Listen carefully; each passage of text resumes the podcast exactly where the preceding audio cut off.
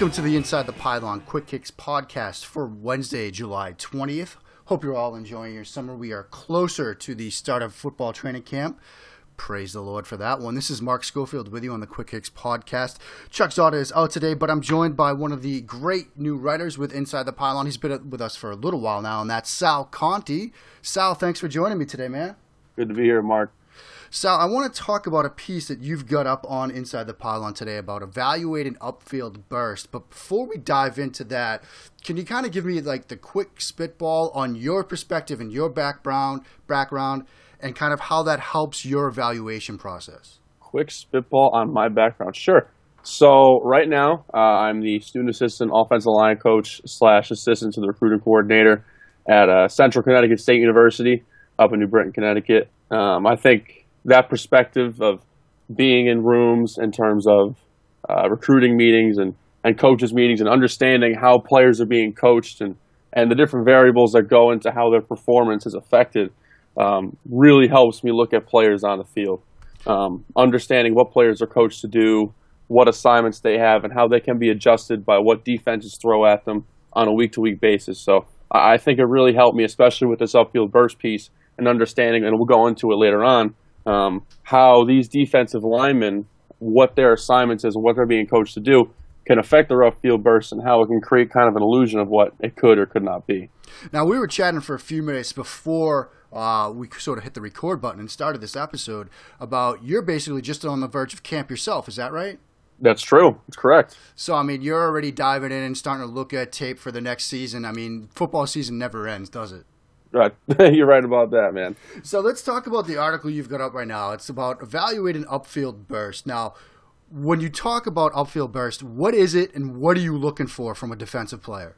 So, upfield burst in itself is kind of quick and dirty. Um, it's basically in the defensive lineman's first three steps, you know, how much can you affect the offensive lineman in front of you?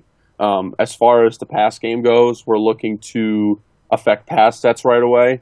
As far as the run game goes, you're looking to get a good head start into your fit and make sure you really affect and lock out that offensive lineman and prevent him from completing assi- his assignment cleanly. Um, so basically, in a nutshell, that's all upfield burst is. But there's a number of variables as it pertains to um, how a player is being coached that can affect that. Um, for example, if you look at um, if you're two, in a two gap technique, you know, some people will look at that player and say, hey, you know, this player doesn't get off the ball too fast like a, a penetrating one gap player, when in reality, you know, you can look at that and say, hey, his job isn't to, to scream up field on this particular play. His job is to key the offensive lineman in front of him and play off of that player. So I, I think that's one example, perfect example of, you know, when upfield burst matters and when it doesn't. Now, the magic word is always is context, and you dive into at the beginning of this piece the three ways that defensive linemen can get off the ball and how it's important to sort of parse out what their assignment is when you're evaluating their upfield burst. What are those three ways? For sure, and I jumped the gun a little bit right there, so I'll go over these three. I'll sure, go over no these worries. three right now. So those three ways that a defensive lineman can get off the ball um, are, like I said previously, to read the offensive line, um, which basically means you're moving on that defensive line's movement. You're playing the offensive lineman, and your uh, your assignment is dictated based on whatever that man does. Um, you have your snap slash cadence anticipation, which means that you're anticipating the cadence and jumping on what you think is the snap. Um, those type of players can get bitten by hard counts and things of that nature. And then the third one is the most common one. You have your see the ball and move, which is, you know, you have your head tilted inside to the ball uh, whenever that ball moves, you move, and that's pretty much the most common train of thought, more so than the other two. Let's start with the most common one. Then that's key in the football. You've got a, in your piece. You're looking at Myles Garrett from Texas A&M. What did you find when you were looking at Garrett when he was using this technique with respect to his upfield burst? So this technique really allows you to evenly diagnose a defensive lineman's processing and quick twitch athletic traits as it pertains to upfield burst. So Garrett was a pretty clear cut, perfect example of this. He was leveraging the technique of keying the ball, and he's also an extremely, extremely good athlete. So as you see on the as we'll see on the piece on Wednesday, um, you can see that his eyes were keying the ball. You can see how quickly he can recognize this, by how fast he gets off the ball with his first two steps. And because he's so athletic and explosive in his lower body, he takes his first two or three steps upfield around two and a half to two and three quarter yards. And what that does to the offensive tackle's pass set is it gets him off balance. And when an offensive tackle's off balance, he can't do things like redirect versus inside moves, brace versus power, or be prepared to mirror any sort of hand fight or upfield rush move. So I found this to be a really very good trait and disruptive trait from Myles Garrett. Um, because I knew the technique he was using of keying the ball, I knew that I had an even ability to assess uh, his processing skills as it pertains to being able to recognize the ball being snapped and also his quick twitch uh, athletic traits, his lower body, his sheer explosive speed off the ball to get his first two or three steps in the ground and gain as much yards possible, which threatened the offensive tackle's pass set vertically and really all the way around and, and caused a hurry and a sack on that given play. Now, you mentioned the ability to glean some insight into his process and ability. What is it about using this technique that allows you to sort of get into the mind of a defensive lineman? Well, it's a very good question. Uh, and I think as you watch more tape on a player, you'll understand, as you brought up before, context where that player struggles and where that player succeeds. And, as far as something as simple as upfield burst, you, you'll really be able to um, tell how a player processes when you can see how fast he's reacting to that ball. And, that, and you can see that in different situations. You know, does a player get tired? Or if and when a player gets tired, does that affect his ability to consistently key the ball and get off? You know, is it a third down thing?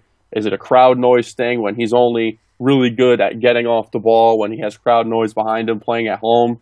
Um, there, there's a bunch of different types of uh, of situations and context to keep key in in this situation. So I think the number one thing uh, when you're looking at a D lineman that's keying the ball is that this is a perfect opportunity. You can sit down and say, hey, you know, I have a situation where this player is keying the ball, and I have a perfect opportunity to equally assess both his quick twitch athletic traits and his mental processing ability. Now, and in terms of if people listen to this and then they want to start doing their own film work, their own evaluation work, how can you tell what a defensive lineman is using this technique as opposed to the others? So, from a broadcast angle, it could be tough to tell um, just because of the nature of it. Um, but normally, when a defensive lineman's keying the ball, you can see a slight helmet tilt towards the ball. Yeah, it's pretty simple there. Um, as opposed to, for example, the, another technique we'll go over when you're reading the offensive lineman, where you'll see his helmet square up with the offensive lineman watching his every move. So when you're looking for a defensive lineman to key the ball, his helmet will usually be slightly tilted inside towards the ball. You could also see his entire body tilt towards the ball, but those are more for your edge rusher types um, on third down or extreme pass situations. Now let's move to that second method of getting off the snap, getting off the line, and that is, as you just mentioned, keying the offensive lineman. What are the keys that defensive linemen look for when they're trying to read an offensive lineman, and then how does that play into your evaluation of upfield burst? So this technique, uh, I found more teams leverage with two gap players, as I briefly touched on before. So the piece in the piece, the uh, example I made note of was uh, DeForest Buckner um, when he played in Oregon's front in 2015, and you'll see him go against uh, Michigan State's left tackle Jack Conklin, uh, and, and, you'll see him line up in sort of what people call a frog stance, which is instead of having your weight more on your hands with ready to penetrate upfield, you'll see his hand straight down on the ground and his weight on his backside sitting a little more like he's sitting down in a chair. He's not looking to push up field right now. Uh, he just wants to be in a good athletic position where he can absorb the blow of the offensive lineman, play with leverage, lock out and shed to whichever run gap he needs to go to, if indeed it is a run play. So it's less weight on the front hand and more sitting back and, and playing reactionary to the offense with square shoulders and a helmet facing the offensive lineman. Now, you, as you just mentioned, you looked at that matchup between uh, DeForest Buckner and Jack Conklin. When you saw Buckner using this technique against Conklin, what stood out to you or didn't stand out to you when you were looking at his upfield burst? So, one thing that stood out to me, and I'll make note of this in the piece, is that Michigan State uh, often leveraged the play action pass game, especially from under center. And what this does is the initial play fake sells run to all those D linemen. So, what do those two gap D linemen do? They play their run, which means they sit back they play with leverage, they play with strength, and they look to shed the run blocker in order to find the ball. Well, once they see play action pass, they have to react to pass late and get to their pass rush lanes. So now that takes away any chance of rushing with an outside shoulder or rushing with the prior knowledge that they know it's pass play. They have to play the run first in order to get to their pass assignment. So this allows Connor Cook in this game to have a clean pocket because the play action moves their D lineman to their pass rush setting too late. Now, from what you just described, it seems like somebody could watch that game, see plays like this, and come away thinking Buckner doesn't get upfield pass fast. He doesn't have good upfield burst. But that would be an oversimplification of it, right? That's correct. And I think later on in this piece, I move to another play.